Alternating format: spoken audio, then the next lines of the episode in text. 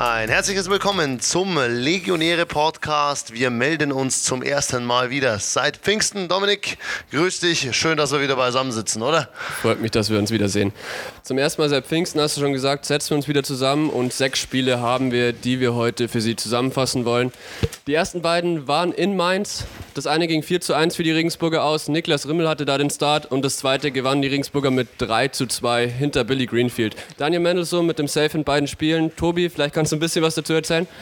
Ja, ähm, die erwarteten zwei spannenden Spiele, würde ich mal sagen. Ähm, zweimal knapp gewonnen in Mainz. Das war wichtig für die Legionäre, ähm, nachdem man ja in der Hinrunde noch gesplittet hatte ein paar Wochen vorher. Äh, dann zwei Auswärtssiege in Mainz, die die Legionäre natürlich auch da äh, nochmal mehr den zweiten Platz in der Tabelle festigen haben lassen und den, den Anschluss auch zu Heidenheim halten haben lassen. Und ähm, war zweimal ganz, ganz knapp. Das war wie ich schon gesagt habe, so erwartet worden, denke ich.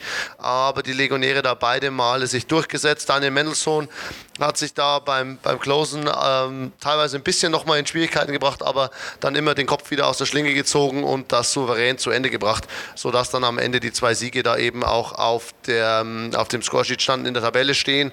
Und ähm, ja, Hut ab, da haben die Legionäre alles richtig gemacht in Mainz und haben da die nötigen zwei Siege eingefahren, die wichtigen zwei Siege. Janis Muschik äh, defensiv da hervorragende Plays gemacht, unter anderem ähm, einen, einen Home Run am Outfield-Zaun weggefangen äh, und im zweiten Spiel dann auch im Infield am dritten Base einige sehr sehenswerte Plays gemacht und ähm, ja, am Ende die zwei Siege, das ist das, was am Ende zählt und da, da konnte man dann auch selbstbewusst weitermachen. Auch in St. Louis konnten die Regensburger ihre Rückrundenform bestätigen. Zweimal ging es 10 zu 0 aus. Ich denke, keiner hat wirklich ein spannendes Spiel erwartet, da die ja schon eher am Ende der Tabelle stehen. Philipp Meyer mit dem Start im ersten Spiel, der hatte am Anfang der Saison ein paar Mal nicht so, nicht so wirklich Glück. Der konnte sich wieder fangen, sehr gute Performance. Und im zweiten Spiel dann Mike Beusenbrück überhaupt nichts anbrennen lassen. Ja, wobei die Spiele vom Ergebnis klarer waren, als es vom, vom Verlauf war. Die Legionäre da beide Male erst relativ spät im Spiel dann wirklich äh, entscheidend entscheidend auf die Anzeigentafel gekommen und das Ergebnis da immer noch mal ein bisschen in die Höhe geschraubt. Das waren lange Zeit knappe Spiele und die, die Hornets haben es den Legionären da auch nicht so leicht gemacht. Ähm, da mussten die schon auch arbeiten für die zwei Siege und äh, am Ende beide Male dann souverän doch gewonnen.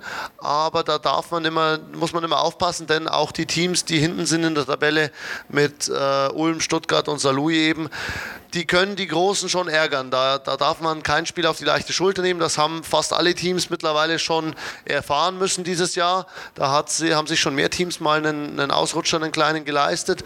Und da muss man immer hochkonzentriert rangehen, auch wenn es gegen Teams gehen, geht, die rein vom, von den Ergebnissen, von den Siegen und Niederlagen äh, relativ weit weg sind. In einem Spiel kann da alles passieren dieses Jahr im Süden.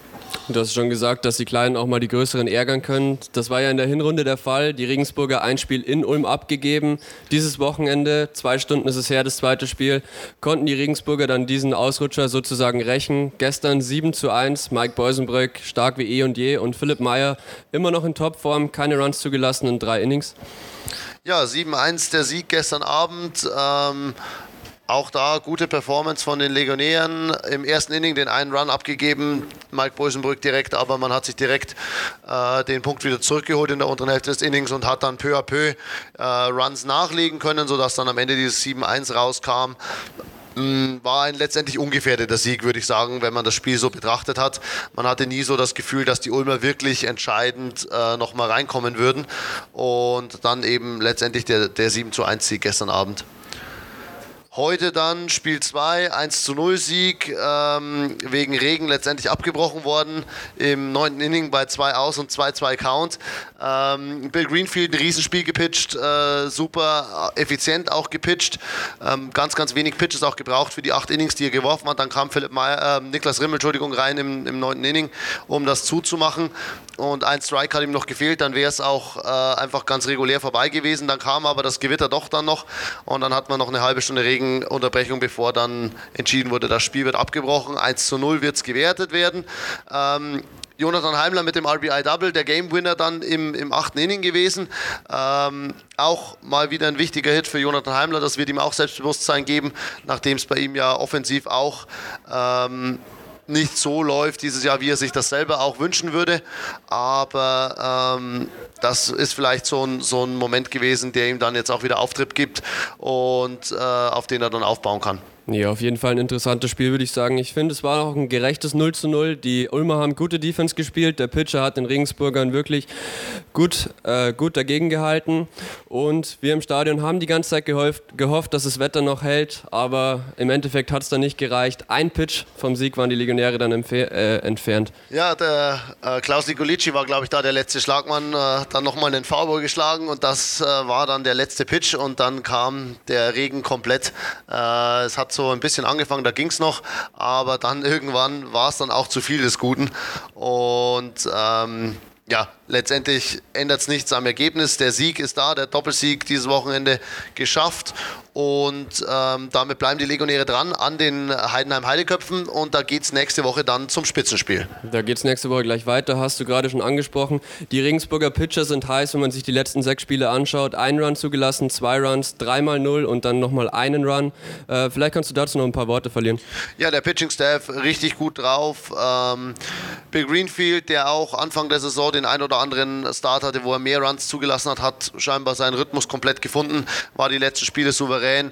Ähm, Philipp, äh, Niklas Rimmel und Mike Bosenbrück als Starter für das Spiel 1 äh, haben sich ja in den letzten Wochen da die Arbeit ein bisschen geteilt. Auch da beide immer sehr, sehr gut unterwegs. Und auch das Bullpen, äh, Philipp Meyer eben jetzt in den letzten Spielen verstärkt, Daniel Mendelssohn in der Closer-Rolle äh, als die zwei Reliever, die man äh, am, am häufigsten jetzt gesehen hat.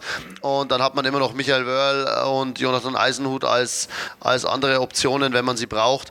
Also da muss sich Kai Grunau glaube ich, im Moment keine Sorgen machen um seinen Pitching-Staff. Ähm, Niklas Rimmel wird jetzt dann ja in einigen Wochen nach, äh, in die USA gehen. Das wird man sicher vermissen dann. Aber äh, trotzdem denke ich, dass die Legionäre da auch weiter gut aufgestellt sind, wenn es dann Richtung Zwischenrunde geht. Ja, dann gegen Ende der, des ersten Teils, glaube ich, verlieren wir noch ein paar Worte zum Heidenheim-Spiel. Tobi, was erwartest du von den beiden Spielen? Ich erwarte was ähnliches wie in der Hinrunde. Ich erwarte zwei ganz, ganz spannende Spiele. Einmal hatten wir ja da äh, dieses lange Extra-Inning-Spiel 14 Innings waren es, wenn ich mich jetzt gerade nicht ganz täusche. Ähm, das hätte so und so ausgehen können. Da hatten die Legionäre eigentlich vorher genügend Chancen, das äh, eventuell schon in ihre Richtung zu entscheiden und es gar nicht so weit kommen zu lassen. Im zweiten Spiel dann äh, waren die Heidenheimer äh, besser unterwegs. Die Heidenheimer kommen vom Eurocup wieder, haben eine anstrengende Woche hinter sich, haben da den Klassenerhalt geschafft, konnten aber das Ziel, was an sich ausgegeben war, da wirklich nach vorne anzugreifen, auch nicht erreichen. Man wird sehen, wie weit ihnen der noch in den Knochen steckt nächste Woche. Und ähm, ähm, und dann in den beiden Spielen gegen die Legionäre, wie weit sie da dann frisch rangehen können, welche Spieler ihnen da eventuell auch noch zur Verfügung stehen, die vom Eurocup eventuell noch da sind, muss man sehen. Aber ich bin mir sicher, dass die Legionäre da wieder zweimal den Heidenheimern alles abverlangen werden und da genau wie bei den Spielen in der Hinrunde auf jeden Fall eine Chance da ist, eines oder sogar zwei Spiele aus Heidenheim mitzunehmen. Und ähm, das werden wir aufmerksam verfolgen, wie das geht. Ich denke, wenn Heidenheim eines der beiden Spiele gewinnt, sollte ihnen der erste Platz zumindest in der regulären Saison nicht mehr zu nehmen sein. Ähm, wenn man beide Spiele als Legionäre da gewinnen kann, dann äh, wäre man gleich auf, was die Niederlagen angeht und dann wird es dann nochmal ganz, ganz spannend um den Südmeistertitel. Heute wollen wir im zweiten Teil Legionäre Outfielder Johannes Jung begrüßen und uns ein bisschen über seinen Werdegang unterhalten. Servus. Servus, hi. Damit auch gleich zur ersten Frage. Jui, wie bist du eigentlich zum Baseball gekommen? Zum Baseball bin ich ähm, über einen Freund gekommen. Es war damals in Gauting noch. Das ist mein Heimatverein. Ähm, der hat mich einfach mal mit ins Training genommen und es hat mir recht gut gefallen und ich bin einfach dabei geblieben. Ja, dann lange Zeit bei H in der ersten Bundesliga gespielt und 2013 kam es dann zum, We zum Wechsel nach Regensburg. Wie hat sich das Ganze gebildet? Naja, lang habe ich in H nicht gespielt. Ich habe dort ein Jahr gespielt, ähm, 2012 genau. Und dann hat mich der Martin Helmich ähm, damals gefragt, ob ich, nicht in Regen, ob ich mir nicht vorstellen könnte, in Regensburg zu spielen. Du warst letztes Jahr dann äh, weg vom Baseball, eine Pause gemacht. Ähm was, was war da die Ursache? Warum warst du dann letztes Jahr nicht mehr im Kader? Ähm, es lag einfach daran, ähm, dass ich in München studiere und ähm, dass ich ähm, deshalb zu den Vorlesungen immer nach München fahren musste. und ähm, es war einfach schwierig, fünfmal die Woche nach München zu fahren. Davor konnte ich das anders regeln und das war einfach letztes Jahr der Grund, warum ich wieder zurück nach München gegangen bin. Quasi einfach ein Problem äh, des Amateursports dann irgendwo, dass man halt das, das reguläre Leben auch irgendwo unterbringen muss, oder? Genau, ja. Also es war einfach für mich einfach eine Unmöglichkeit, fünfmal die Woche zu pendeln. Davor habe ich in Regensburg gewohnt und ich bin dann wieder zurückgezogen nach München. Dieses Jahr wieder zurück nach Regensburg. Kai Gronauer stört uns gerade auch schon bei unserem Podcast. Ähm, er ist auch vermutlich ein Grund, dass du wieder zurückgekehrt bist. Vielleicht kannst du einfach ein bisschen über deine Rückkehr hier in die Regensburger erste, erste Mannschaft reden.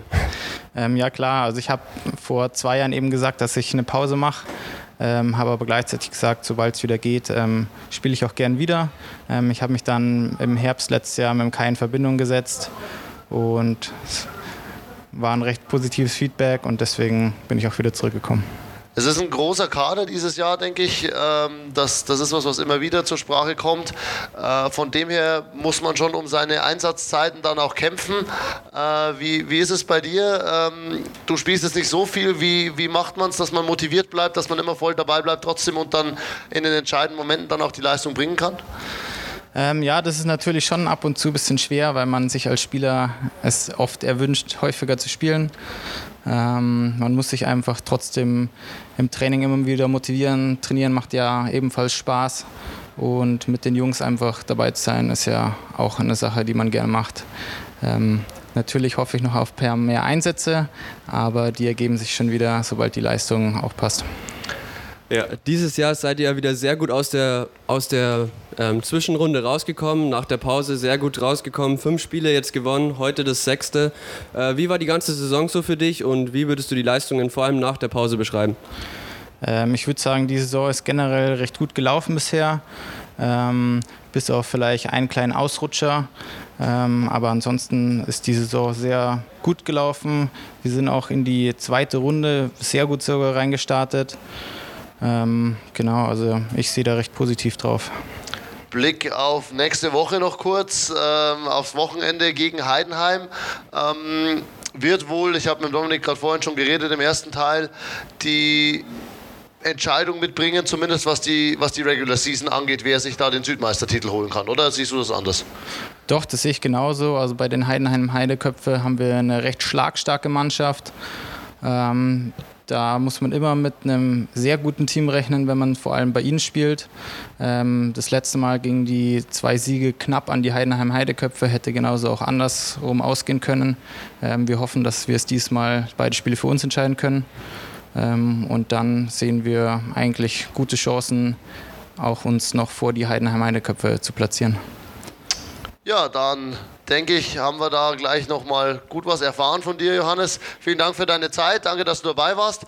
Und dann war es das auch schon wieder für den heutigen Legionäre-Podcast. Wir wünschen euch eine gute Zeit. Wir melden uns dann wieder erst im Juli, denn Ende Juni dann die nächsten beiden Heimspiele der Legionäre gegen Stuttgart. Die letzten Heimspiele in der regulären Saison. Bis dahin eine gute Zeit.